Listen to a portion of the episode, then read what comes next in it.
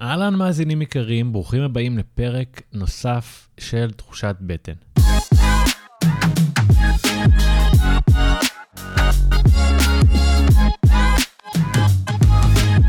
אה, אם אתם חדשים, תחושת בטן היא תוכנית שבאה לעשות לנו קצת סדר בכל שנוגע לבריאות שלנו ולאורח החיים שלנו. אה, ככה דברים, כלים לשיפור היום-יום. אני מלחש לכם מתן חכימי, יוצר סרטים, חוקר בריאות ומחבר הספר חוקי בטן. בשנים האחרונות אני חוקר את הקשר בין אורח החיים שלנו לבריאות שלנו ולהשפעות של כל זה על היום-יום שלנו. אמ, ואלה דברים שאני נהנה לחלוק איתכם בעזרת המרואיינים שאני מארח כאן כל שבוע. היום אירחתי, אני מארח, אירחתי את סמדר מילר. סמדר היא מורה לאהבה והגשמה, מייסדת קרובים, בית ספר לזוגיות, ומועדון הלוויות, תוכנית ליווי ושבט לנשים עצמאיות, מחברת הספרים אהבה פרנית, עיני הלב והיו לאחד. והיה לנו שיחה מרתקת, שוחחנו על איך לשמר מערכות יחסים. אמ, על אנשים שמחפשים זוגיות ולא מוצאים, מה עומד מאחורי פחד מזוגיות, מה לעשות כשאתה במערכת יחסים ואתה מרגיש שאבד הניצוץ. אה, דיברנו על סיבות לאיבוד תשוקה מינית אה, שדועכת עם בן הזוג, על ציפיות אה, מסקס, על קשיים להגיע לזקפה ומוכנות לחדירה, על אכזבה וקושי להגיע לאורגזמה ועוד מלא דברים סופר מעניינים. אז שווה להישאר ולהאזין. ואגיד כמו תמיד, שאם אהבתם את מה ששמעתם, אז תחלקו את זה. בחייאת, תחלקו את זה. ברשתות החברתיות, באינסטגרם, בפייסבוק, בוואטסאפ, בטקסט, באימייל. אמ, ותתייגו אותנו, אמ, ככה שנדע שעשיתם את זה. וזהו, אה, תהיו בקשר. האזנה מהנה. אהלן צמדר מילר. שלום, מתן. שלום, שלום, איזה כיף שאת כאן. אה, הרשיתי לעצמי שנתחיל עם אה, ציטוט שלך שמצאתי איפשהו ברחבי הרשת, והוא הולך ככה. המודלים הישנים של זוגיות כבר לא משרתים אותנו, ולכן המערכת קורסת. אני מסתכלת על זוגות ורואה המון כאב וקושי. זה משפט חזק בעיניי, ואני ככה תמיד מצאתי אה, עניין והסתכלתי על ה... ותהיתי לגבי המודל הקיים ורציתי לשמוע מה דעתך. קודם כל, אנחנו רואים משבר. אנחנו רואים זוגיות שלא מחזיקה מעמד לאורך זמן. אנחנו רואים קושי מאוד גדול של אנשים להיכנס לקשר זוגי, ואנחנו באמת רואים המון סבל. תמיד אומרת שאנשים שבאים אליי מתחלקים לשניים, אנשים שסובלים מזוגיות או מהיעדרה, אבל יש שם סבל, כך או כך. ותהיתי לגבי זה, כי באופן אישי, גם אני זכיתי לסבול מהמוסד הזה, mm-hmm. ולפרק משפחה, okay. אוקיי. ולהתייאש מזה. בעצם אמרתי, וואלה, זה לא עובד, זה מקולקל, זה לא מתאים לי. Mm-hmm. אבל התאהבתי, ורציתי שזה בכל זאת יעבוד עבורי, והתחלתי לשאול שאלות על המודל הזה, על ההסכם הזה. למה הוא מתחרבש לכל כך הרבה אנשים? Mm-hmm. ולמה אנשים עם מודעות גבוהה, אנשים מוצלחים ומקסימים ורגישים ועם מוטיבציה מטורפת שזה יעבוד, mm-hmm. כי זו כמיהה הכי גדולה, ועדיין זה מתפשל. מה קורה פה? מה קורה פה? מה לעזאזל קורה פה? ופתאום עלה על דעתי שאולי זה לא אני שסרוטה ודפוקה. Mm-hmm. כי הרבה פעמים אנשים חושבים שזה הסיפור שלנו והבית שבאנו ממנו והאישיות שלנו. ואולי יש משהו במבנה עצמו, שאו פשט את הרגל, mm-hmm. או אנחנו לא משתמשים בו נכון. יש פה משהו שלא עובד. כי העולם השתנה בעינייך? אמ, כי זה, זה משהו שבעצם עבד פעם, לעניות דעתך? קודם כל, היסטורית, מקצת ממה שיצא לי להסתקרן ולהבין, לא ממש, לא, לא בהכרח. Okay. אוקיי. אבל כן היה איזשהו דבק שהחזיק את זה, והדבק הזה היה הישרדות. Mm-hmm. בעצם, עד לפני 200 שנה בערך, זה היה קשה לשרוד את העולם הזה לבד. Mm-hmm. זאת הייתה יחידת הישרדות, mm-hmm. שבעצם, עכשיו, לפני שהיו בתי ספר למשל, לא הייתה הפריבילגיה הזאת של שני בני זוג עובדים, וכל אחד מהם יכול uh, להתפרנס. Mm-hmm. אם אנחנו רוצים לעשות ילדים, אחד מאיתנו יוצא לעבוד, השני נשאר איתם בבית, או שאנחנו בכלל איזו יחידה חקלאית כזאת שפועלת ביחד, mm-hmm. אבל היכולת שלנו לגדל משפחה, אפילו לעשות ילדים בלי זוגיות, היא חדשה. נכון. אנחנו הדור אולי הראשון שלא חייב את זה. זאת אופציה, זאת פריבילגיה. וגם אם התחתנו, לא חייבים להישאר שם. אני יכולה היום להגיד, לא מתאים לי ללכת ולשרוד, ואפילו לחיות טוב. נכון. בעצם זה הפך להיות משהו מכורח, ואז אם זה כורח ואני חייבת את זה להישרדות שלי, הייתי אוחזת בזה בכל כוחי. Mm-hmm. וזה הפך להיות משהו של בחירה. ויש לנו בחירה איך לעשות את זה, ועם מי, ועם כמה זמן, ובאיזה הסדר. שזה בשורות ממש מגניבות. תכלס, כן. תכלס, יש לנו שם חופש. מצד שני, אנחנו אולי עוד לא יודעים איך לייצר שם משהו שהוא נכון ומתאים לנו, כי הדבק היה הישרדות, אנחנו זקוקים לזה לזו, אנחנו נאחזים אחד בשני, והמודל הזה, יש בו המון תלות ותובענות. Mm. אתה חייב לי, את צריכה לתת לי, ואנחנו בעידן שכבר לא מתאים לנו. לא מתאים לנו לעבוד מתוך המקום הזה, זה לא דבק מספיק חזק, ואנחנו לא חייבים את זה להישרדות שלנו, ולכן יש משבר שהוא משבר טוב. Mm. הדבר הישן הזה, של לאחוז זה בזו כדי לא לטבוע, הולך ונעלם. הללויה. ועכשיו השאלה מה כן. אני יודע שאת בזוגיות, אז כנראה שאת לא נגד המוסד. אני נשואה. אני ממש לא נגד המוסד. אני חושבת שזה אחד מזירות ההתפתחות המרתקות ביותר שאנחנו כבני אדם יכולים לקחת בהם חלק. חד משמעית. אבל זה בטח לא ההבטחה המתוקה הזאת, שאני לא יודעת למה התרבות שלנו ממשיכה לספר על אושר ואושר, על המנוחה והנחלה. אני שואלת אנשים אני, שאני מלווה אותם ליצור זוגיות, למה אתם רוצים זוגיות? כאילו, זה מין דיפולט כזה, למה? Mm-hmm. והרבה פעמים התשובה היא, שיהיה לי רגע לשים את הראש, שיהיה לי אה, מקום שאני ארגיש בטוח, שאני אוכל סוף סוף לנוח, שמישהו יעזור לי לשרוד, כאילו לעבור את החיים, שאני לא אהיה לבד. וזוגיות לא עושה את הדבר הזה. Mm-hmm. כי אני שואלת אותם, זה עבד לכם פעם? Mm-hmm. הרגשתם בזוגיות שאתם נחים, וזה בטוח ומתוק ורגוע, ואפשר אה, סוף סוף אה, להרפות? לא. ממש לא. אז קודם כל בואו נפזר את האשליה הזאת. זוגיות היא לא מקום לנוח. אוקיי. Okay. יכולים להיות ברגעים של תמיכה ועזרה, ו, אמ, ואפשר להרפות בתוכה לפעמים. אבל היא מרחב של התפתחות והיא מרחב מאוד מאמת. ואם אנחנו לא מודעים לזה ובאים עם נכונות לזה, אז אנחנו נורא נורא מתאכזבים. כי היא לא... ממלאת את ה... זה הציפייה כאילו הגבוהה שיש שמאכזבת אותנו? לגמרי, שמאכזבת אותנו. אנחנו מצפים שיהיה לנו מתוק ונוח וחמים ובטוח, בשעה שזוגיות נוגעת לנו בפצעים הכי עמוקים, בחרדות הכי עמוקות. זה לא נוח. למה זה בעצם נוגע לנו דווקא במקומות האלה? בגלל שזה קשר כל כך משמעותי וכל כך עמוק. בעצם, אחד הדברים הראשונים שקורים לנו בתוך קשר זוגי, ואנחנו חייבים להיות מודעים לזה, זה ליהוק של בן הזוג כהורה רגשי שלנו. אני אסביר רגע מה זה אומר. אוקיי. Okay. בתוך כל אחד מאיתנו יש חלק שלא מתבגר, mm-hmm. שהוא רגשית וקוגניטיבית בין ארבע לנצח. חיים מרגיש את זה. אני, אני רואה שאתה יודע בדיוק על מה אני מדברת. והחלק הזה, הוא, אני עובדת עם אנשים בני 80, mm-hmm. שיש להם חלק, ילד פנימי, חלק בין ארבע שלא מתבגר. ואני לא יודעת איך הילד הפנימי שלך, אבל הילדה הקטנה בתוכי מאוד מוטרדת אם אוהבים אותה או לא. אוקיי. Okay. כי ילדים קטנים, הם באמת זקוקים למבוגר שיאהב אותם כדי לשרוד. Mm. אם אין שם מישהו שאוהב אותם ולוקח אותם תחת חסותו ומטפל בהם, הם לא יכולים להסתדר לבד. נכון. ולכן, עבור אותו ילד, אהבה זה עניין של חיים או מוות. אם אוהבים אותי או לא אוהבים אותי. והילדה הזאת הקטנה בתוכי, יש לה חלום. יום יבוא ויבוא מישהו גדול וחזק, יסתכל לה בעיניים, יחבק אותה ויגיד לה, לא אנטוש אותך לעולם.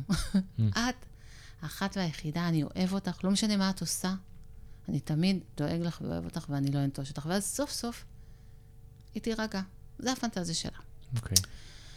ואז אנחנו מסתובבים בעולם, אנשים בוגרים עם חלק כזה קטן בתוכנו, ופתאום מגיע אליי גבר שמתאהב בי, ותשמע, הוא באמת גדול וחזק, הוא באמת מסתכל לי בעיניים, הוא באמת אומר לי, אני אוהב אותך. הוא באמת אומר לי, בחרתי בך מכולן.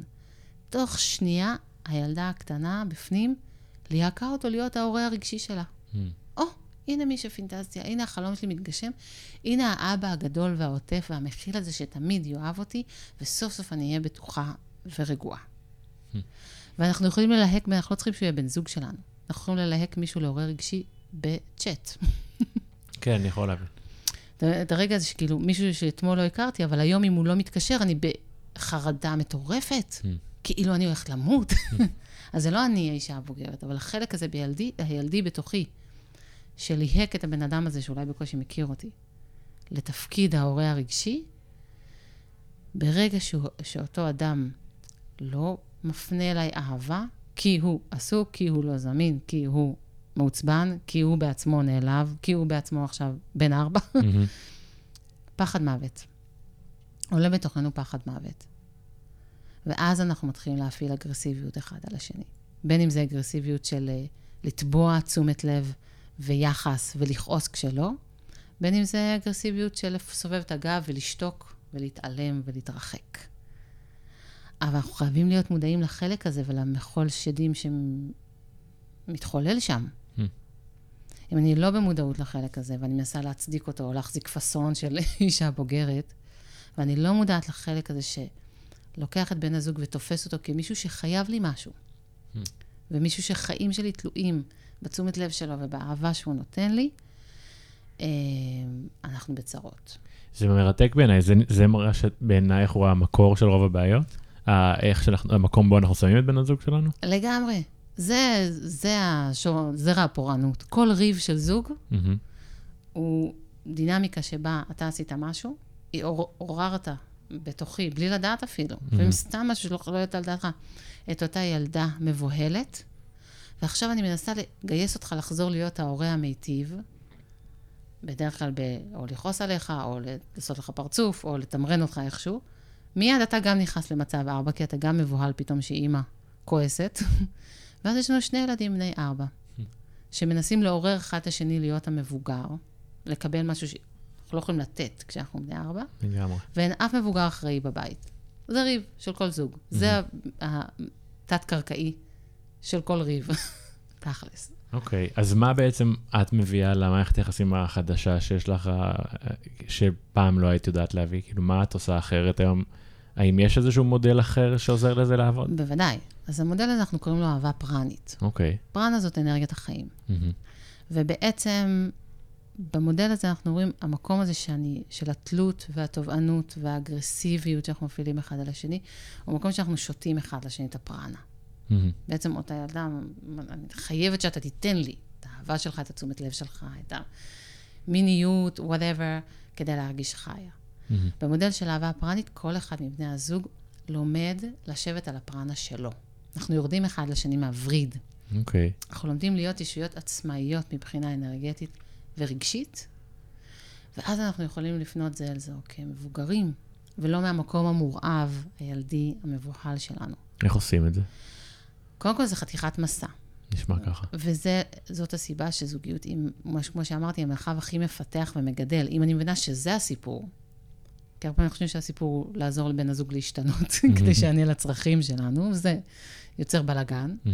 אבל אם אני מבינה שהסיפור הוא לגדל את החלק ההורי שלי כלפי עצמי, לבוא לילדה הקטנה המבוהלת הזאת, לא להדחיק אותה, לא לנזוף בה, אבל להגיד לה, תקשיבי, זה לא אבא שלך.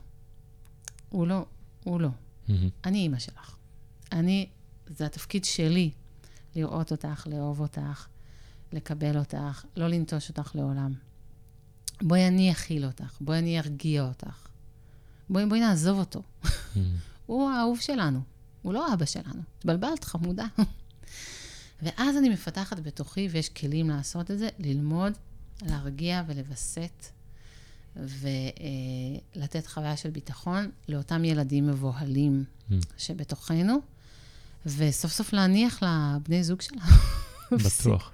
להפסיק אה, אה, לתמרן אותם ולעשות את כל, כל אותם דברים שהופכים קשרים, כאילו, זאת אומרת, למה זה מסתבך? מאיפה הגיעה המפלצת הזאת? אני יצאתי עם אישה מקסימה. מה היא מתהפכת עליי? מה הוא נהיה מניאק כזה? הוא היה כזה חמוד שהכרנו.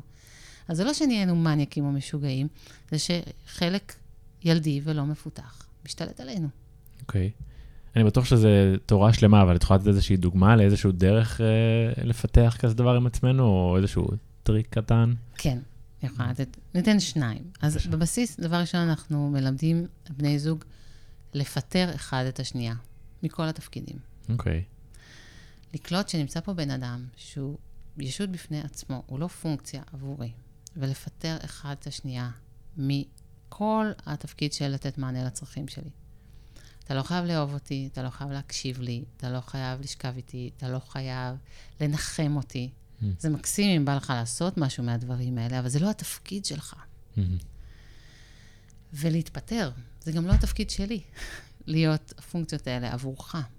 אני אוהב את זה, באמת. כי למה, למה אתה אוהב את זה? איך זה מרגיש? כי בדרך כלל, אני אגיד, אני חושב שמה שקשה לי זה שאני מרגיש לפעמים שלבן הזוג יש המון ציפיות ממני.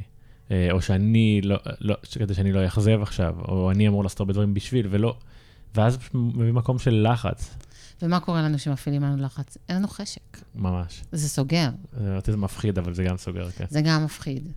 וזה גם מפסיק להיות כיף.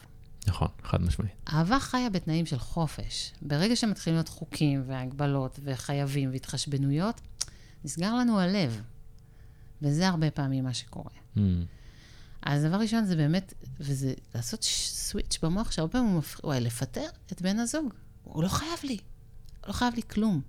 תקשיב, בעלי לא חייב לי כלום. ואז כל דבר שהוא נותן לי ועושה למעני, אני מה זה בהוקרת תודה. זה מה זה לא מובן מאליו בעיניי. Mm-hmm. ואז, כשלא מפעילים עלינו לחץ, בא לנו לתת. בטוח. רגע, אבל אם אני אפטר אותו, אז הוא אף פעם לא יקשיב לי. אז היא אף פעם לא תשכב איתי. וקורה בדיוק ההפך. כשאנחנו מרפים עם מישהו, בטבע שלנו, אנחנו נורא אוהבים לגרום לאנשים אחרים להיות מבסוטים. Mm-hmm.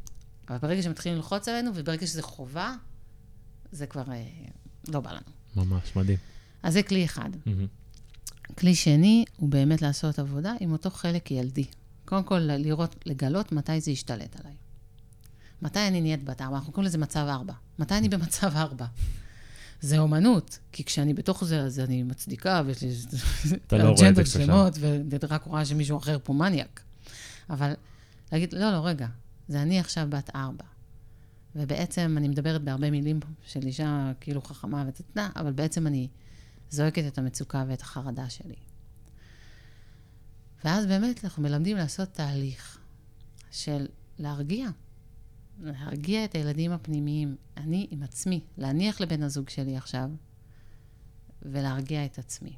אבל אחרי שזה נרגע, אפשר לחזור להיות בדיאלוג ממקום הגיוני ושפוי. כן. אה, כן. מדהים. איפה זה, איפה אנחנו... מה עם כל מה שנוגע נגיד לשעמום בקשר? אתה נמצא בקשר תקופה מסוימת, פתאום זה כבר לא מרגש אותך, אתה לא מוצא עניין בבן הזוג. מה זה שעמום? אני לא יודע. לא יודע לתרגם. אני לא יודעת את מי, למי אני צריכה לתת כבוד על הציטוט הזה, כי אני לא יודעת באמת מאיפה, אבל שמעתי פעם מישהו שאמר משפט שבאמת שינה לי את הפרספקטיבה. משעמם לי, זה כמו להגיד כואב לי. אוקיי. למה?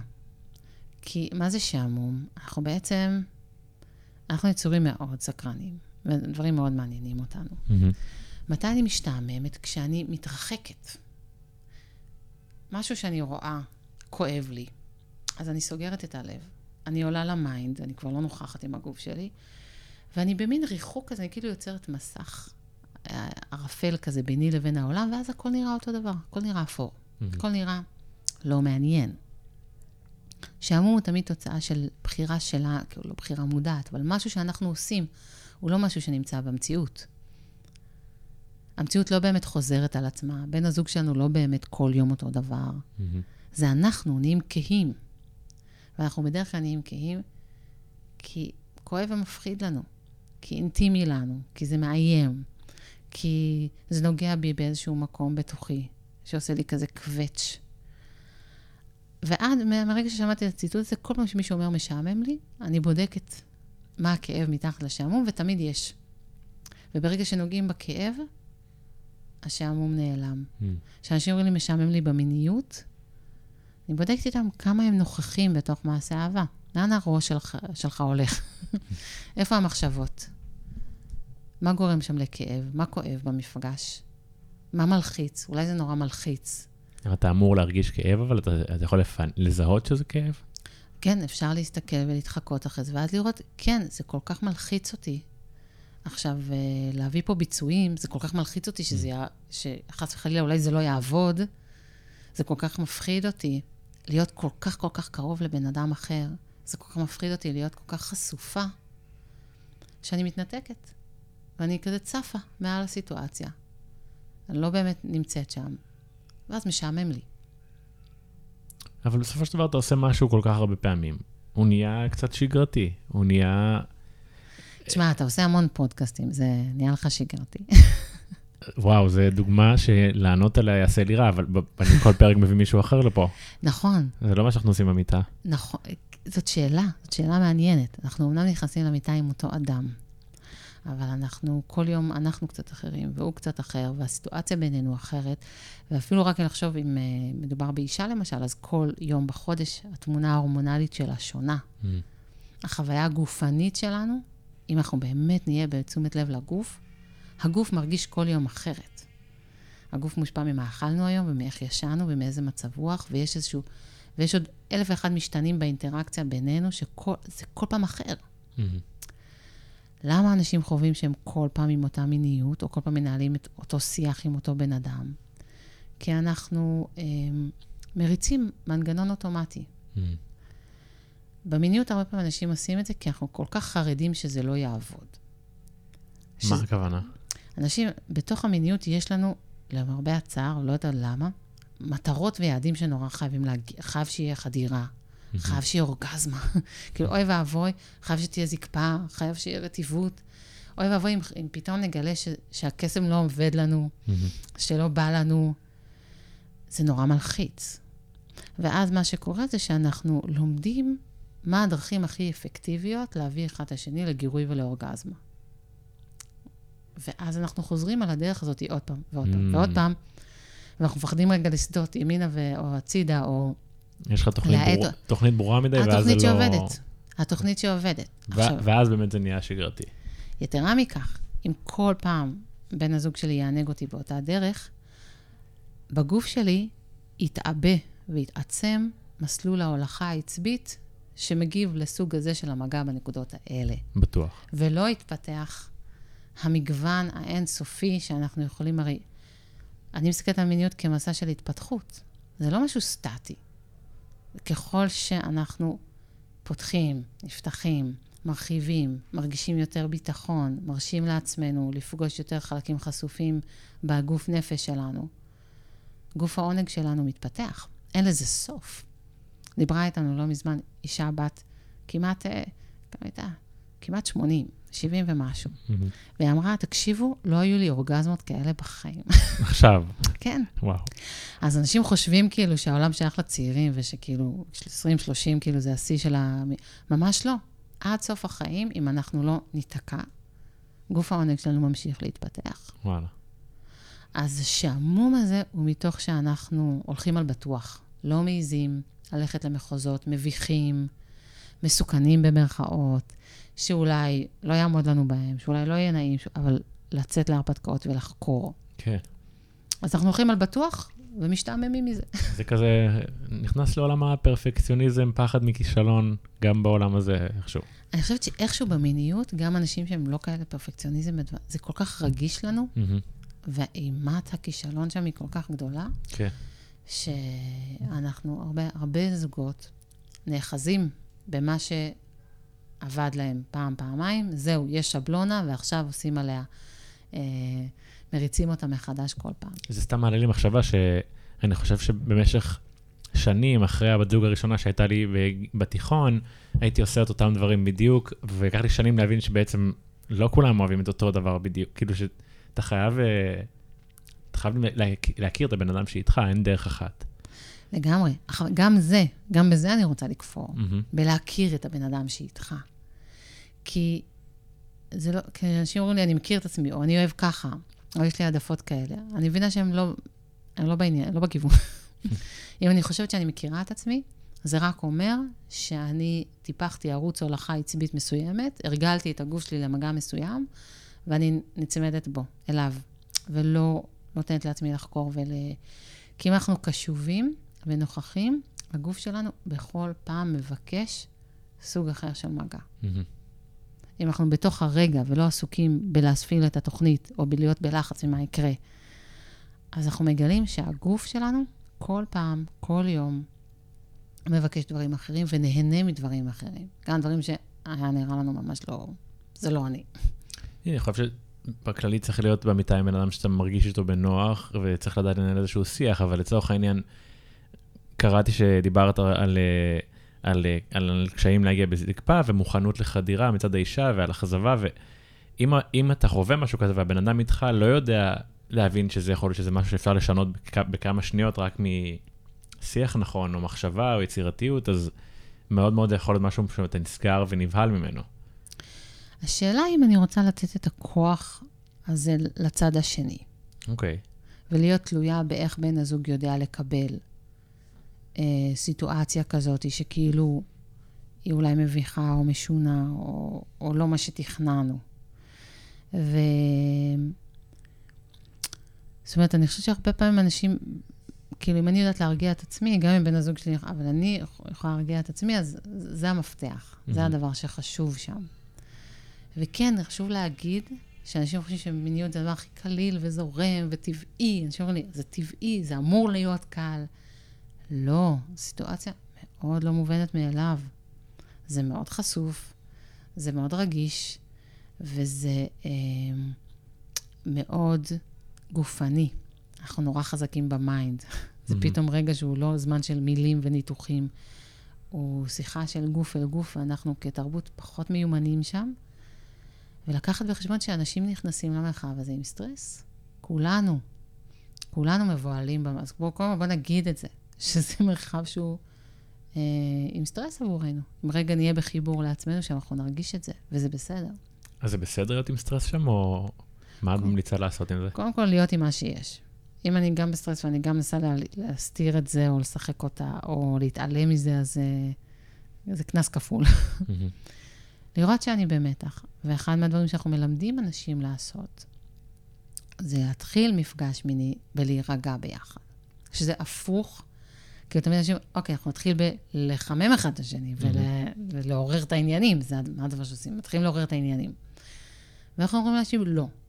תתחילו, פשוט תשכבו אחד ליד השני, תעצמו עיניים, תנשמו כמה נשימות. תרגישו כל אחד את הגוף שלו. תורידו BPM, אפילו תעשו קצת מדיטציה. ורגע תרגישו גם את הגוף שלכם.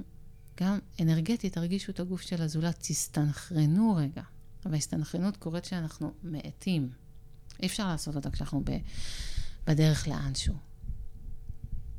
ואז תתחילו, מה זה לאט?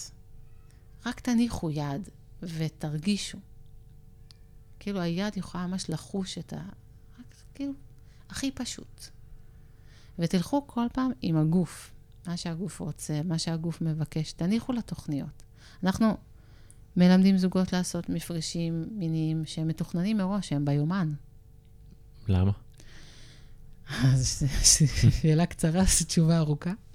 אה, קודם כל, כי הרבה פעמים זוגות נורא בלחץ ממתי נשכב. דבר שני, כי תמיד יש מישהו שרוצה יותר מהר מהשני. Mm. כאילו שהתדירות בשבילו, הוא צריך הוא מבקש, הוא צריך, הוא רוצה בתדירות הרבה יותר גבוהה מהשני, תמיד. הרי לא באמת ציפייה ריאלית שנהיה מסונכרנים וספונטנית, נדלק באותה שנייה ובאותו קצב. Mm-hmm. לא עובד ככה. אה, והרבה פעמים אנשים מפעילים אחד על השני הרבה לחץ בתוך העניין הזה. נכון. דבר שלישי, אנשים נורא עסוקים. ואז מתי מגיעים סוף סוף להיות באינטימיות? ב-11 בלילה, כשהם שחוטים מעייפות, גמורים, ואם אני אגיד להם גם עכשיו תנסו להירגע ביחד, הם פשוט ירדמו. אז... אה, ודבר אחרון, האמת שיש שם עוד סיבות, אבל נגיד, סתם, הזמנת אותי להתראיין בפודקאסט, תאר לעצמך, הייתי אומרת לך, סבבה, בספונטניות. כשיבוא לי, אני אקפוץ, ואם גם יבוא לך, אז נעשה פודקאסט. כל דבר שאנחנו מכבדים, אנחנו קובעים ביומן. מה שחשוב לנו שיקרה, אנחנו מקדישים לו זמן. מה זה הקטע של, של למה מיניות צריכה להיות אחרת? כי אנחנו עובדים על עצמנו שאנחנו לא באמת עוש, עושים סקס, ואז זה מת, מתפרץ פתאום, מפתיע, מה זה? למה לא לכבד את עצמנו? לקבוע זמן, לפנות אותו, זמן שקט ונעים, שהבית פנוי, לך להתקלח, לבוא במלכות, ו... אבל מה אם תקבע לאותו יום ולא יתחשק לך? אז פה בדיוק מגיע העניין של החשק, שאנחנו בונים על איזושהי התפרצות של חשק ספונטנית, mm-hmm. שכמו שאמרתי, אצל רוב הזוגות לא מתוזמנת, mm-hmm. ואז זה נורא מפח נפש. אנשים חווים המון דחייה, או נאלצים המון פעמים להגיד לא, mm-hmm. נורא מבאס. כן. Uh, אנחנו לא בונים על חשק ספונטני שנבוא איתו למפגש, אבל מסתבר שכשנרגעים ביחד, מרפים את הגוף, בדרך כלל, לא תמיד, ובאופן מסונכרן אצל שני בני הזוג, תתחיל להופיע תשוקה. מעצמה, בלי שאנחנו צריכים לעשות כל מיני תנועות ו- ועניינים כדי לעורר אותה. פשוט הופיע. ואז אנחנו רוכבים על גל שמגיע, ולא משהו שאנחנו צריכים להרים עכשיו, או לבנות אותו. דבר נוסף חשוב, אנחנו מוציאים מהמשוואה את גורמי הלחץ. אנחנו מראש אומרים שלא בטוח שתהיה חדירה, ולא בטוח שיהיו אורגזמיות, בכלל לא בטוח שתהיה אנרגיה מינית. אז מה? המהות היא המפגש. התחלנו את השיחה שאמרנו שברגע שמפעילים לחץ, אין לנו חשק. נכון. אז אנחנו מזמינים זוגות, זה לא תמיד קל, להפסיק להפעיל אחד על השני ועל עצמם לחץ, שחייב עכשיו לקרות פה משהו אחרת, אוי ואבוי. Mm-hmm. ולהגיד, לא נורא, גם אם תירדמו מחובקים, מהמם. כן. ואולי תבוא אנרגיה מינית ויקרה משהו, אבל הוא יקרה בחפץ לב, לא כי צריך, ואוי ואבוי, וכבר שבועיים לא, וכזה. זה, אני, אני אשתף משהו אישי, אבל שפשוט גורם לי לחשוב על זה, שלי קורה לפעמים, היה תקופות שהיה קורה, שנגיד הייתי מאוד לחוץ במיטה, ואז אם הבחורה שאיתי פתאום נגיד מגלה לי שהיא במחזור והיא לא יכולה, אז פתאום הייתי נורא נורא נרגע, ופתאום היה לי מאוד כיף, גם אם לא היינו שוכבים. אבל את מבינה מה אני אומר?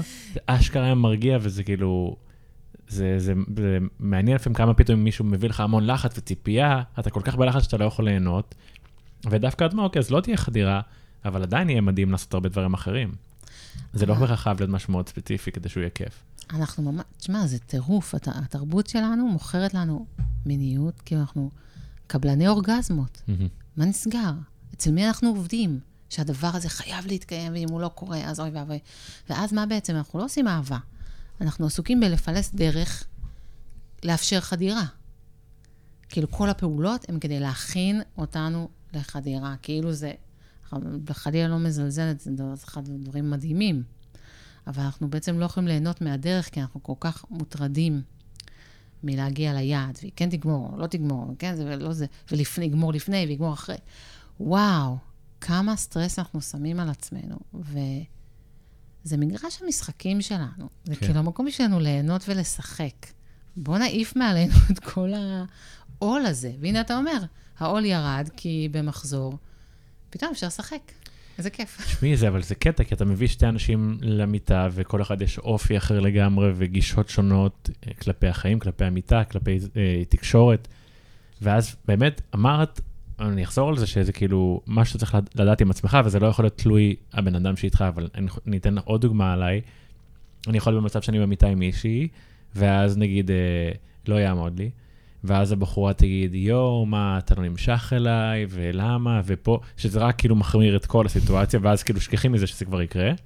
וקרה לי מצבים שזה קרה לי עם בחורה, והיא כאילו הכי צחקה, והמשכנו וזה, ופתאום כאילו, בכלל זה כבר לא אופציה, ושוכבים והכל קורה, אז בן אדם איתך, כאילו, יש לו הרבה יכולת להשפיע, אבל באמת זה כל תלוי uh, ציפייה וגישה, אם אתה בא ליהנות באמת בשביל ליהנות, זה אחלה, אם אתה מצפה למשהו מאוד ספציפי. ואז אתה שומע בין בחורות אומרות, הוא, אה, הוא גמר, ואז הוא לא דאג לי, וכאלה, וכבר מאוד כזה... פנקסנות של אורגז, אתה חייב לי אורגזמה וחצי. כן. אוקיי, אז קודם כל, וואי, אני מה זה מודה לך שאתה אומר את זה ככה בפשטות, ואני רוצה לנצל את זה שדיברת על כאילו, על מקום שכן עומד או לא עומד, ורגע להגיד ולנרמל משהו. קודם כל, אה, וזה בעלי אהובי, ניסים לוי, שהוא גם המורה שלי mm-hmm. למיניות קשובה. הרבה מאוד מהידע שאני מספרת כאן למדתי ממנו. Mm-hmm. אז הוא אמר לי, תקשיבי, גבר לוקח משהו כמו שלושה חודשים להתרגל לאישה חדשה. וואלה. ובהתחלה, זה, וזה אומר שבהתחלה כל מפגש מיני הוא מאוד מאוד מרגש, ומאוד מאוד מלחיץ. Mm-hmm. תגיד לי אם אתה מתחבר לזה. שלושה חודשים נשמע לי כמו הרבה, אבל אני גם מתחבר לזה שזה מרגש ומלחיץ בהתחלה. מרגש ומלחיץ. ועד שהוא מרגיש בבית, והוא מרגיש שהוא מכיר, והוא מבין אותה, והוא בעצם יכול, בעצם אומר, לפני שלושה חודשים את לא באמת יכולה לדעת מה טיב המאהב ש... שבן הזוג שלך הוא. Mm-hmm. והוא אמר לי את זה אחרי שבאיזה קבוצת נשים, אה, יש לנו קבוצות בפייסבוק שאנחנו משתפות אה, הכל ועוד. אז מישהי כתבה, יצאתי עם מישהו שחמנו פעם ראשונה ולא עמד לו, אני תוהה מה לעשות, כי נראה לי, כאילו, מה... וכאילו... ורגע להגיד שוואי, זה כל כך, כאילו, זה, זה מדהים שכן עומד לכם בסיטואציה כל כך מלחיצה. זה, זה נורא נורא מלחיץ, בעיקר שהתרבות שלנו עוד עם כל תרבות הפורנו ועם כל, כאילו יש כזה ביצועיזם. כן, לא תראה סרט בהוליווד אה, שהסקס לא נגמר עם איזה צרחה ו... בדיוק, והם שניהם כאילו תוך שנייה מוכנים. באותו זמן גומרים גם. ו... כן, ואף פעם לא, הם, אין להם, כאילו, אתה לא הגעת לשיער שלי, רגע, שנייה, תחכה, הופה, נפל לי הקודם, לא, הכל תמיד, אה, ולא מדברים. לא, לא מדברים. לא, לא מדברים, לא מתאמים. Mm-hmm. ו... ולא עוצרים רגע. אפשר לעצור רגע. זה לא חייב להיות מרוץ עכשיו, שלא זה. ו, אמ, ורגע לנרמל ולהגיד שבאמת זו תגובה נורא שכיחה, שכיחה לסטרס, וכן, סיטואציה מינית ראשונה היא סיטואציה מלחיצה, הרבה פעמים. אז זה משפיע גם על הזקפה, וגם על הרטיבות של האישה, וגם על האורגזמיות שלנו. Mm-hmm. באופן כללי, האויב של העונג הוא הסטרס. לגמרי. וכשאנחנו נרגעים, ועכשיו, ואז באמת יש סיטואציה שאולי לגבר לא עומד, ואז האישה נכנסת לסטרס. אני לא מספיק מושכת, אתה לא נמשך אליי, היא נכנסת לדרמה עכשיו. Mm-hmm. ובאמת היכולת שלנו שם להקליל, לצחוק, להבין שאנחנו אנושיים, להפסיק להיות איזה מכונות אה, אוטומטיות שמתפקדות בכל מצב, אה, זה יכול כל כך לשפר את איכות חיי המין שלנו ואת החיים שלנו בכלל. כאילו, רבאק, אנחנו לא מכונות. לגמרי. דיברנו אה, בחצי שעה האחרונה על, על זוגיות, אבל בואו נדבר על ה... אנחנו בחצי שעה מדברים? 34 דקות. תראה מה זה. זה כיף. בגלל שזה רגוע, אז אנחנו... אין לחץ. אה, כי קבענו מראש. לגמרי. אה, אז דיברנו על זוגיות. בואו נדבר שנייה על לפני זוגיות. אני מרגיש שיש שיח, אנחנו חיים במציאות, במיוחד אנשים שגרים בערים גדולות, שיש ריבוי אופציות, ואנשים לא יודעים מה לבחור. כי לא, איך, איך תבחר, זו בחירה גדולה, הבן אדם שיהיה איתך כל החיים, והבן זוג האולטימטיבי. ואתה שומע אנשים שמתקשים למצוא, למרות שיש הרבה אופציות. איפה, מה הגישה שלך כלפי זה? מה, מה ממליצה okay. אוקיי. לאנשים? אז אני אתחיל, שוב, אני נתפסת על המילה הראשונה שאמרת, אנשים שהם לפני זוגיות. Mm-hmm.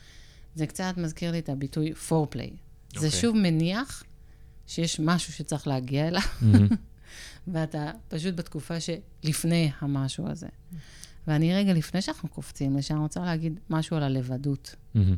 על להיות uh, סינגל בעולם, שזה לא רק ה, uh, מה שקורה לך אם אתה אין לך זוגיות. זה, זה, זה סטייט בפני עצמו, והוא גם יכול להיות בחירה.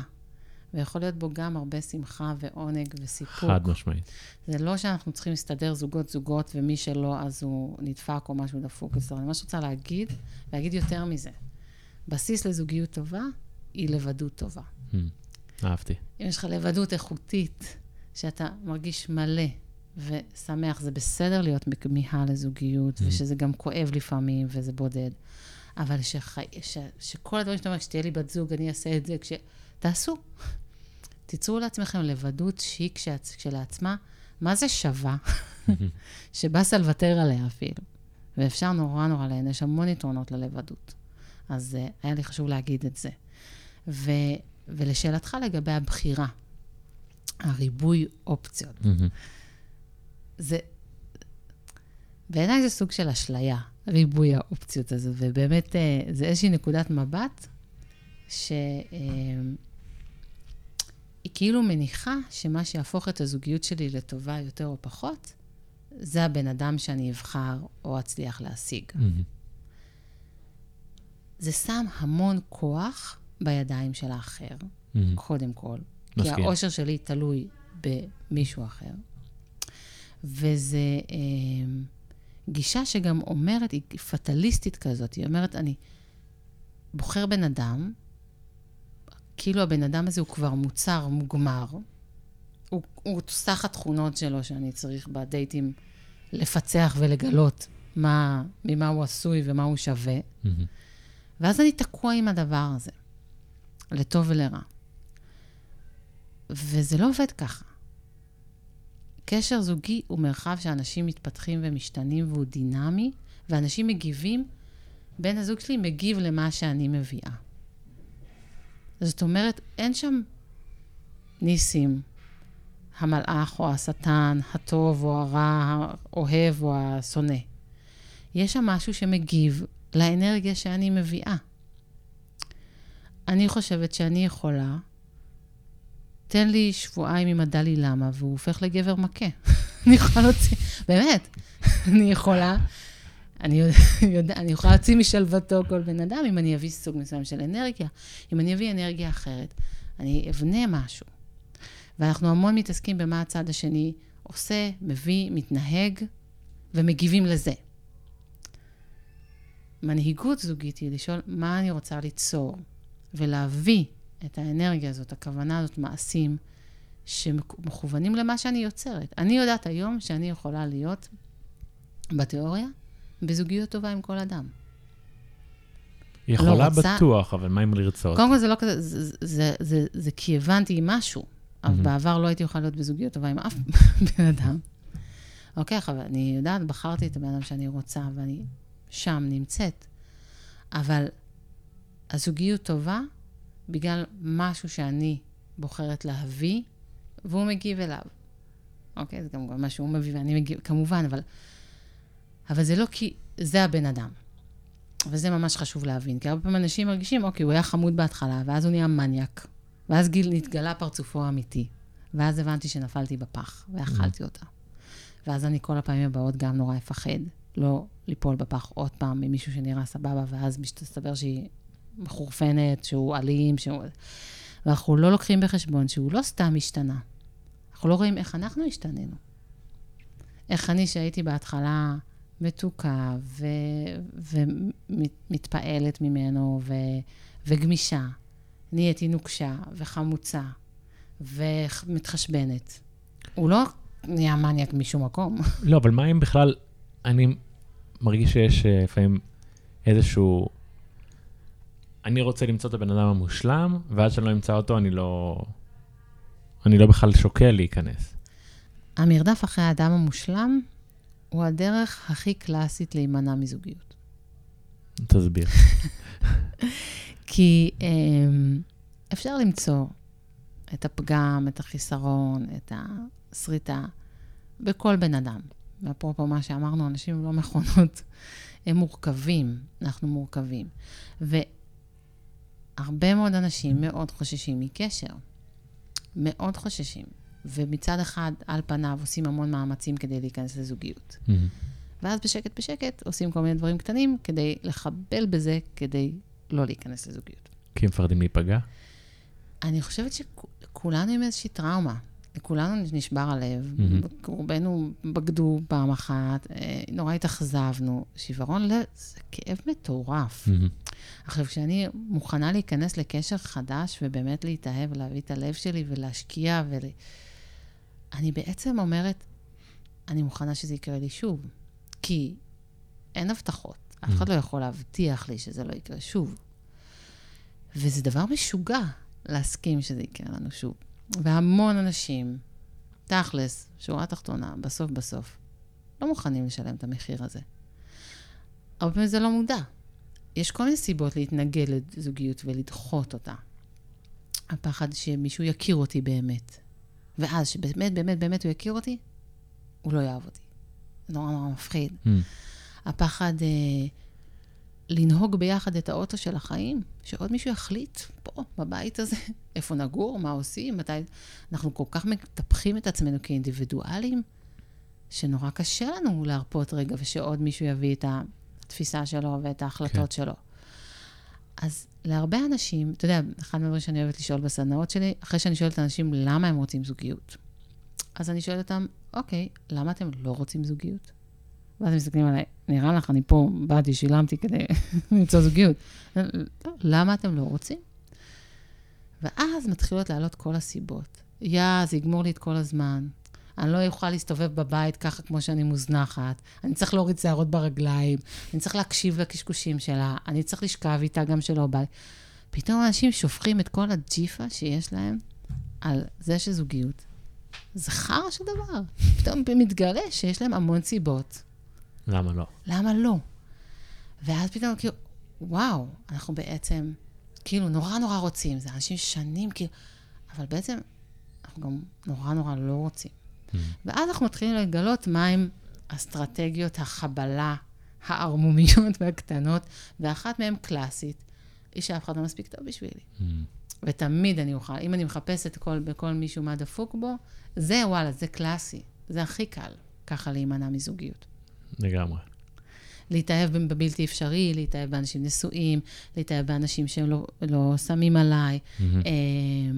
יש, יש עוד מלא מלא אסטרטגיה. אני, למשל, האסטרטגיה שלי הייתה, אה, דווקא שהגבר שמעניין אותי אה, מתקרב אליי, אני תמיד הייתי נראית, נהיית כאילו, בלי לשים לב, באמת לא הייתי מודעת לזה. קצת אה, מחפופה, קצת כאילו, קצת כאילו אובר, קצת מוגזמת, קצת... כאילו הייתי כאילו משדרת לו הכי בעדינות, וואלה, אני לא הבחורה שאתה תרצה להביא לארוחת ערב להורים, כאילו, אז עזוב, אני לא למשהו רציני. לא הייתי מודעת לזה שאני עושה את זה, רק שעשיתי תהליך mm-hmm. של התבוננות ולהבין למה לא נוצרת זוגיות בחיים שלי לפני 15 שנה, אז uh, פתאום קלטתי שאני כאילו, עלק רוצה, רוצה, רוצה, אבל דווקא את אלה שבא לי, אני מבהילה אותם. Mm-hmm. אז יש אה, כל מיני דרכים ערמומיות, אבל קודם כל להיות בקשר עם זה שיש חלק בתוכנו שלא רוצה. תכלס, פייר, לא רוצה, מפחד אה, להיכנס לקשר. זה קטע, כי כמו שאמרתי קודם על הקטע הזה של להיות עם מישהי שהיא נגיד במחזור, כי זה מוריד את הלחץ, אז אני חושב שחוויתי גם מצבים שאם אני מכיר מישהי שהיא לא פנויה, רגשית, גם מוריד את הלחץ. אז זה גם מוריד את הלחץ, אז אני יכול להתאהב פתאום, אני יכול להיקשר, כי אין לי את ה... זה לא, זה לא אמיתי. נכון. ברגע שזה נהיה אמיתי, זה נהיה מפחיד. נכון. וזה נהיה מפחיד, אני אומרת, זה נהיה מפחיד בצדק. אנחנו באמת יוצאים למסע מורכב, מסוכן, שבסופו פרידה. גם אם נחיה, כאילו, בסוף נ... מישהו ימות, כאילו, בסוף, mm-hmm. כל קשר זורע את זרע הפרידה. אין מה לעשות, זה החיים, זה לוי. כן. ו... ו... ולהסכים לזה, לא לוותר על אהבה כי היא תיגמר. להפך, בגלל שזה ייגמר, אז כל רגע שיש אהבה, mm-hmm. כל רגע שאנחנו ביחד, בואו נחגוג אותו, בואו נעוף עליו, בואו נקדש אותו, כי לא בטוח שנהיה פה מחר. נכון. אז uh, אני אומרת, לא להדחיק את זה, לא להתעלם מהפחד, לא לטשטש אותו, לא לנסות להרגיע אותו, להפך, חבק אותו, להרגיש אותו. זו חיות להרגיש את הפחד שקשור לאהבה. זו ערו, ערנות. ולהסכים, לרוץ לתוך האש. בשיח שלכם, שלך ושל ניסים בסדנאות שלכם, יש, מדברים גם על יחסים פתוחים, על... אה, אה, זה משהו שאנשים מביאים. מה שאתם מביאים? כאילו זה נמצא אני, איפשהו אני... בתוך המקום הזה? קודם כל נגיד שאנחנו מונוגמים הרמטיים, mm-hmm. כאילו, בקטע פסיכי. אנחנו מאוד... לא רק שאנחנו אקסקלוסיבית מבחינה מינית, כאילו יש לנו, אנחנו ממש בוחרים לשים את התשומת לב שלנו, את הפוקוס שלנו, פנימה, לתוך mm. הקשר. Mm. אם יש לי זמן פנוי, אני אהיה איתו. אוקיי. אמ, זו בחירה שלנו לת... לעבוד ביחד, לטפח את המרחב הזה. כן, מתוך המקום שכמו שאמרתי, המבנים הישנים קורסים, mm-hmm. אז קורה משהו מאוד יצירתי, שאנשים מנסים למצוא מבנים אחרים. ואז הולכים על יחסים פתוחים ועל יחסים... כאילו, קורה משהו שבעיניי אה, הוא מעניין, אנשים בודקים כל מיני אופציות. העניין הוא כזה. כי דיברנו קודם על חופש, שבעצם זה אחד מהמצוקות, אולי בזוגיות, בן אדם רוצה את החופש שלו, ואז אולי איזה דרך לפתור את זה. כן ולא. על פניו כן. זה בעצם אומר, אני לא, אה, לצורך העניין, אם אני לא פנויה עכשיו לחבק ולנחם אותך, אז לך לחברה השנייה שלך, ואז ירד ממני הלחץ, mm-hmm. למשל. אה, בפועל, מה שאנחנו רואים זה שזה לא כל כך משנה מה המבנה או מה ההסכם. אם אנשים לא עושים עבודה עם הרמה הילדית והתלותית שלהם, אז הם פשוט מפזרים את הביצים בכמה סלים, mm-hmm. או מפתחים תלות לכמה כיוונים, אה, ונורא נורא מסתבכים. Mm. אה, זוגיות זה דבר, זה קצת כמו להטיס חללית, זה מאוד מורכב. ואז אנשים שלא מצליחים להטיס חללית אחת, מנסים להטיס כמה במקביל, וזה הרבה פעמים מסתיים מאוד מאוד כואב. Mm-hmm. זה הרבה פעמים תהליך מאוד כואב. ויש אנשים שזה, שזה עובד להם. זאת אומרת, עצם החקירה וההסכמה לטלטל מוסכמות היא מבורכת בעיניי. Mm-hmm. אותי יותר מעניין לחקור חופש ועצמאות ועצמיות בתוך הזוג. בתוך הזוגיות. כן. כן. אני גם באופן, אם להתייחס לעניין המיני, בגלל שאני מרגישה וחובה שההתפתחות של היצורים המיניים שאנחנו היא נורא פונקציה של מרחב בטוח, אז עצם זה שאני במרחב בטוח, אני לא חושבת שהייתי יכולה להתפתח מינית למקומות שאני מגיעה, אם לא היה לי מרחב בטוח הרמטי כזה, שמוחזק ורק אני, האישה שבתוכו. ובקשרים עם ריבוי אנשים, במקום כזה שהוא הרבה פעמים מלווה בהרבה קנאה ודרמה וזה, אז יש ריגוש גבוה. Mm-hmm. אז הרבה פעמים יש מיניות ריגושית כזאת. Mm-hmm. זה הרבה פעמים פתאום מחיה את המיניות כי נכנס המון ריגוש. Mm-hmm. אבל כל ריגוש מתיישן. נכון. אני לא בונה על חידוש וריגוש כדלק שיחזיק את המיניות שלי לאורך זמן, אלא על העמקה ועל קרבה ועל אינטימיות. אז את מצליחה להביא ריגוש גם היום? ברור. זה ברור. זה, זה לא יודעת אם ריגוש כמו התרגשות, רגישות, רגשות. זה פחות כי קורה פה איזה משהו סנסיוני שלא קרה, וכאילו גיליתי משהו. אבל זה לא חסר אחרי הרבה שנים? זה גילויי עומק. זה לא חסר אחרי הרבה שנים? ההתרגשות של הפעם הראשונה, הדברים האלה? תראה, המקום, המחוזות האלה של להגיע עם בן אדם ש, ששכבתי איתו כבר מאות פעמים, ולהגיע ביחד לתחושות ולחשיפות ולעונג שאף פעם, אף פעם לא הרגשתי, mm-hmm. בתוך המשהו הכאילו נורא נורא מוכר ובטוח. אני לא יודעת, זה לוקח בהליכה את ריגוש של איזה סטוץ עכשיו, זה כאילו לא סופר את זה ממטר. סליחה. לא, לא, חווית, לא, לא חוויתי עדיין, אז אני לא יודע. אז, אז בחוויה שלי, זה העומק הזה, mm-hmm. הבשלות הזאת. אמ, ברצינות, את רואה עכשיו בן אדם, את יודעת, ברחוב, הכי הכי מושך בעולם. כאילו, את יודעת, בול, בול הטעם שלך, וזה, את כבר שוכבת עם אותו בן אדם מאות פעמים, את לא כאילו אומרת, לא כאילו קורה לך משהו? וואי, נראה לי אני מה זה לא דוגמה לדבר הזה. שונא אנשים כמוכם. אני מתנצלת. אה, זה אולי גם משהו שקשור לגברים ונשים. לגברים באמת הרבה פעמים, גם יש מנגנון סורק כזה שכל הזמן מסתכל, וגם, לצערי, אנחנו חיים בתרבות שמפמפמים לגברים, של להיות חרמן ורעב ולהיות כל הזמן רוצה לזיין, זה המשמעות של להיות גבר. לא, לא, זה נראה לי, נראה לי שיש גברים שהם כאלה וגבר, ונשים שהם כאלה, או לא ולא, אבל דווקא אני יכול, אני מכיר בנות שהן כאלה שתמיד צורקות וסקרנות, ואני מכיר, יש לי חברים גברים שלא מסתכלים אף פעם כשעוברת מישהי אפילו. אז אנחנו טוענים mm-hmm. שיש שם משהו טבעי, ועליו יש פימפום. Mm-hmm. בן אדם מפמפם לעצמו, mm-hmm. מסתכל, תראה, מה אתה מפסיד, מה אתה זה. ואנחנו יכולים לבחור אם הפימפום הזה נעים וטוב לנו, mm-hmm. או מכניס אותנו להמון אי שקט. וכל הזמן להיות בכוננות. אני בטוח שגם החפצה של נשים, אם זה בטלוויזיה, קולנוע, פרסומות, שכל הזמן מראים לך אישה ומחברים לך אותה לסקס, ואז פתאום כשאתה רואה אישה ברחוב, שבאותו קונוטציה עולה לכם הפרסומת, מכנס קצר, אוכלת גלידה, אני לא יודע, נזרוק דברים עכשיו, עושה יוגה, זה מתחבר לך ישר למשהו שהוא מעורר איזשהו חוש. המערכת ו... לגמרי, המערכת מסביבנו. יש בלבול. מאכילה אותנו בדבר הזה כל הזמן. מראה לנו גירויים בעצימות פסיכית, שלא לדבר על פורנו, שזה היה בכף יד של כל, כל, כל אחד כל רגע, אה, מגיל נורא נורא נורא צעיר, וכאילו יש שני עולמות נפרדים. יש את המציאות שבה יש נשים, ויש מין עולם שמספר לנו סיפור בדיוני על נשים. על איזה מין יצור הם, על, על הגוף שלהם, על המיניות שלהם, על ההתנהגות המינית שלהם. כן. וגברים חיים בתוך דיסוננס ופער, גברים ונשים. מטורף. זאת אומרת, אה, גברים אומרים לנו, אני כאילו, אני, הפנטזיה שלי זה שהיא תשלח לי אס.אם.אס מהדרך, אני מחכה לך, והיא תבוא ותחכה לי ערומה, ואנחנו לא נחליף מילה, ופשוט נעשה את זה, ככה, זה כאילו... וזה גם נראה להם שזה משהו שקורה בבתים אחרים. זה לא. הרשו לי. אולי בהתחלת קשר, אולי בקטנה, אולי נקודתית. לא ככה נראה קשר.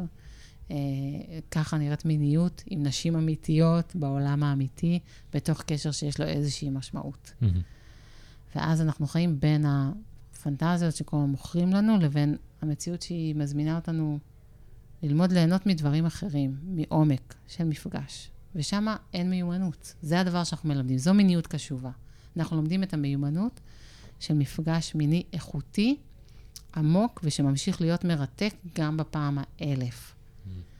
זה כאילו, בואו נלמד אתכם לאהוב ולאכול מזון גורמה, ו...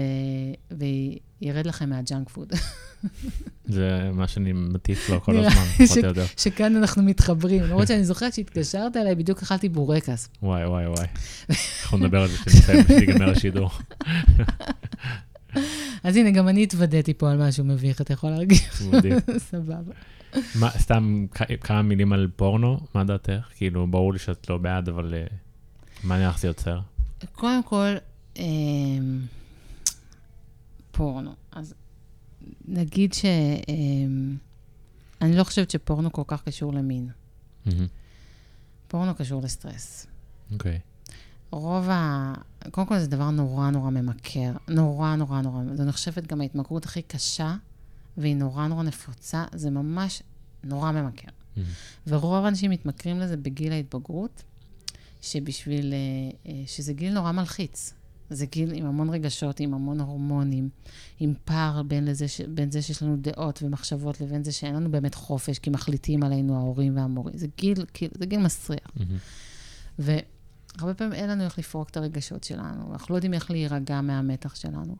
וזה מה זה זמין וקל לפתוח רגע סרטון, לאונן ולהירגע. ואז המון אנשים בעצם לומדים להירגע דרך שפיכה. Mm. ומתמכרים לזה. ו... ואז הרבה פעמים הם לא יודעים דרך אחרת להרגיע את עצמם. כשהם סוערים, שיש להם רגשות, שיש להם... ואז כשנהיית להם בת זוג, אז הרבה פעמים חושבים, אוקיי, אז אני ארגע איתה, למה שאני אעשה ביד? יש לי... פורקן מיני דרך הבת זוג. כן. וזה משהו שהוא ממש אה, מתכון לאסון. כי אם מישהו משתמש בי עכשיו לפורקן שלו, גם אנחנו, אם אני לא יודעת את זה ב mind, הגוף שלי מגיב לזה.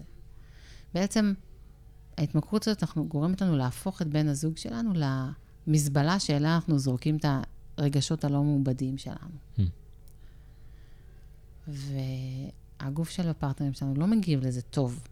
סתם אני אתן דוגמה. הרבה פעמים נשים סובלות מכאבים וגינליים, או פטריות ודלקות. הרבה פעמים זו תגובה לזה שהגבר שופך לתוכם את הסטרס שלו, mm. ולא עושה איתן אהבה. Mm-hmm.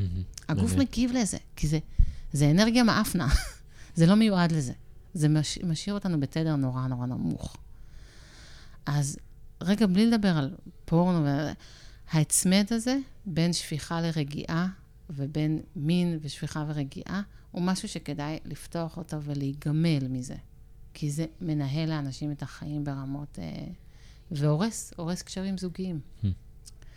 אה, אז זה דבר אחד. דבר שני, זה מדע בדיוני. צריך להבין שזה מדע בדיוני מיני. מה שאנחנו רואים שם, זה לא אמיתי, זה כמו כאילו לראות סרט מצוין, זה לא אמיתי. זה לא עובד ככה, חיים לא עובדים ככה, אנשים לא מתנהגים ככה. וכאילו מראה לנו את גן עדן, אבל עם מפה לגיהנום. אם אתה תתנהג לאישה שלך כמו שלמדת בפורנו, כן. זה לרוב לא יביא לאורך זמן תוצאות. גם הציפיות שלך כלפי זה יבואו משם, אז מועד לי קשה. ציפיות שלה, ציפיות שלך, זה יוצר לנו, זה, זה מעמיס על הסטרס שגם ככה יש לנו. זה, זה מעמיס עליו עוד יותר. עכשיו, זה לא מספיק רק לגמור, אני צריכה גם להשפריץ, אני צריכה גם להיות מולטי, אני צריכה להיות... כאילו, זה כל פעם מעמיד לנו רף אה, מטורף, וזה נצרב בתודעה, אלה תמונות שנצרבות. אנשים ש, שאני מלווה שמנסים להשתחרר, שרואים את ההשפעה, הם רואים שיש להם פלשבקים, תוך כדי שהם יחסי מינים. בני הזוג שלהם יש להם פלשבקים מסרטיים שהם ראו, וזה מנתק אותם מה, מחיבור ומקרבה. אה, אני לא באה להטיף, אני רק באה להגיד, זה משפיע עלינו, ותבדקו אם זה משפיע עליכם טוב, אם זה עושה לכם טוב, ואם יש לכם שם חופש, או שהתמכרתם והדבר הזה מחזיק אתכם בביצים, תרתי כן. משמע. אני פעם קראתי, אני לא זוכר בדיוק, אבל שזה פועל על ה mind בערך באותה צורה של, של מדיה חברתית. יש תחלופה מאוד גבוהה שמעוררת חושים אצלך, שאתה בעצם מעלה את הרף של היכולת להתרגש. ואז פתאום כשאתה עכשיו במערכת יחסים, בסקס, ויש לך רק זווית אחת, אתה לא רואה איזה 800 זוויות, והכל מדויק והכל זה, אז אתה כאילו כבר, אתה כאילו בעצם פוגע ביכולת שלך להתרגש. כן, עוד דבר שזה עושה, זה בעצם מביא את תשומת, את הפוקוס שלנו ל mind, mm-hmm. ולא לגוף. עכשיו, עונג נמצא בגוף. העונג הפיזי שלנו הוא, הוא חוויה גופנית. Mm-hmm. ואנחנו מלמדים, מלמדים אנשים להבחין בין מין מהראש ומין מהגוף. האם אני עושה עכשיו מה שהפנטזיה שלי אומרת לי שמגניב, מה שנראה לי שרעיון טוב, שאת, שיגניב אותך, שיה, האם אני פועלת מה mind או שראיתי בסרט, mm-hmm. או שאני מצליחה להיות בתוך הגוף וליצור משהו שהוא שיח בין גופים, שהרבה פעמים אנחנו בכלל לא ערים אליו, אבל הגוף שלנו כל הזמן מדבר עם גופים של אנשים אחרים. Mm-hmm. יש לנו יכולת סינכרון. ואנחנו בעצם, דרך הפורנו, אנשים מתרגלים מאוד להיות ב mind כשהם מתענגים, כי הם רגילים להתענג דרך העיניים, mm-hmm, ודרך האוזניים, ולא להתענג דרך אזורים אחרים בגוף. וזה בעצם מצמצם לנו, מצמצם לנו את המנעד. אני אגיד גם בהזדמנות, אני אגיד משהו על אביזרי מין, על צעצועי מין, ברשותך. בבקשה, בטח. אוקיי. אמ, אפרופו הנוכחות הזאת בגוף והפיתוח של גוף העונג, כדי שיהיה משהו שכל הזמן מתענג עוד ועוד ועוד, אז הוא גם קשור לעידון, ליכולת שלנו ליהנות מ... בצורה אפילו מאוד חזקה ממגע שהוא מאוד מאוד עדין. צעצועים מין הרבה פעמים, הם מייצרים מגע מאוד מאוד אינטנסיבי. וכמו mm. שאמרת, הרף עולה, צריך mm-hmm. כאילו כל פעם יותר ויותר, כאילו זה כזה מטורף, וזה מגיע לעוצמות מטורפות, mm-hmm. ובעצם זה מייצר איזושהי קהות. כאילו, אז אם יהיה מגע עדין יותר, אנחנו בכלל לא נרגיש אותו ולא נתרגש ממנו ולא נגיב אליו. וגם, ואז כאילו כשאני אה, שוכבת עם הבן זוג שלי, אז אני לא מרגישה את העוצמה הזאת שאני ארגיש עם הוויברטור.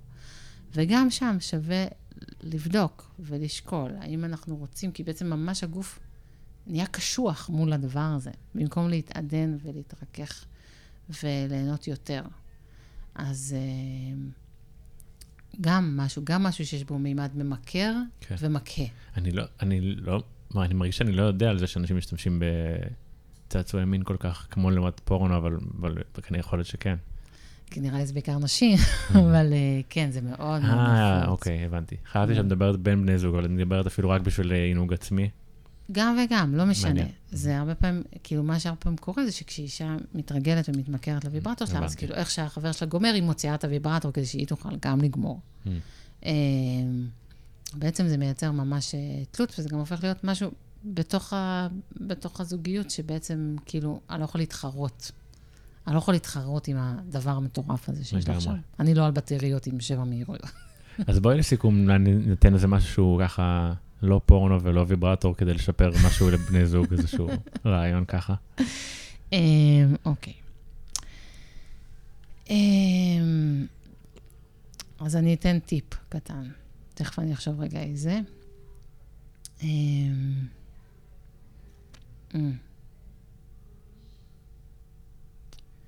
אוקיי. אז הטיפ הזה הוא הזמנה להרגיש את ה... מה שאנחנו קוראים לו, כי לא רצינו לתת לו ממש שם, אנחנו קוראים לו ה buzz. וה buzz זה הדבר הכי חשוב במיניות. אוקיי. Okay. יותר מכל טכניקה או משיכה או whatever. זה בעצם איזשהו, הרטט הזה שאנחנו מרגישים אחד ליד השני. אה, ההתרגשות הזאת שיש, ההתעוררות הזאת שיש, אה, שלפעמים יש אותה, לפעמים אין אותה, זה לא תמיד תלוי מה אנחנו עושים או מה אנחנו רואים. לפעמים נמצא שם, לפעמים לא. אבל בעצם זה נמצא שם גם שאין מגע. אתה, אתה מבין למה אני מדברת? נראה לי. אז מה שאנחנו רוצים להזמין בני זוג לעשות, זה לעמוד במרחק אה, חצי מטר אחד מהשנייה. ורק רגע לקחת כמה נשימות, ושכל אחד ירגיש את הגוף שלו. במקום להיות עסוק במחשבות, שיהיה עסוק ב... קר לי בכתף, נעים לי בגב, הכפות רגליים שלי ככה, ולנשום כמה נשימות עמוקות. ואחר כך להפנות את תשומת הלב לגוף של בן הזוג השני, ורק לנסות להרגיש את הנוכחות שלו, בלי שאנחנו נוגעים. Mm-hmm. ולהרגיש את ה... כאילו, האוויר שבינינו, כאילו יש לו איזה מטען חשמלי כזה. Mm-hmm. לא, יש לו באמת, אבל לנסות להרגיש את זה. כן. כי יש לנו הרי שדה אלקטרו, אלקטרומגנטי בינינו. ואז לקחת חצי צעד קטן קדימה, ולהרגיש מה קורה לזה. וככה, ממש להתקרב לאט-לאט ובעדינות, בלי לגעת, ורק להרגיש את הזמזום הזה של חשמל, של שני גופים שנפגשים אחד לשני. יכול להיות שתרגישו משהו מדהים, יכול להיות שלא תרגישו כלום, יש אנשים שיותר רגישים לזה ויש אנשים שפחות. ככל שתעשו את זה יותר, זה יהפוך להיות יותר מובחן. Mm-hmm. וזה הדבר שהכי, שהוא מפתח לעונג הולך וגדל. האנרגיה הזאת שזורמת ביניכם. Mm-hmm. זה מעבר לטכניקה או למגע או למה אנחנו רואים או מרגישים. תנסו. תשמע לי מדהים, רק לחשוב על זה דיקטי. באמת. יש. וואי, סמדר מילר, איזה כיף היה. תודה נכון, רבה. נכון, וואי, תודה מתן. Uh, זהו, הגענו לסופו של עוד פרק, חברים. תודה שהייתם איתנו והאזנתם. Uh, כמובן שאני אשמח לשמוע מכם, יש לכם איזה שהם שאלות, או סתם בא לכם לשתף, אתם יכולים לפנות אליי בפייסבוק, באינסטגרם, באימייל. Uh, זהו, שיהיה אחלה של שבוע ונתראה. Uh, כנראה שמעכשיו נעבור לפעם בשבועיים, כי לא קל למצוא מרואיינים שיבואו כל שבוע. Uh, וזה מוריד טיפה מהלחץ. Uh, מי צריך את הלחץ הזה בכלל? אז יאללה, שבוע נהדר ונתראה בקרוב.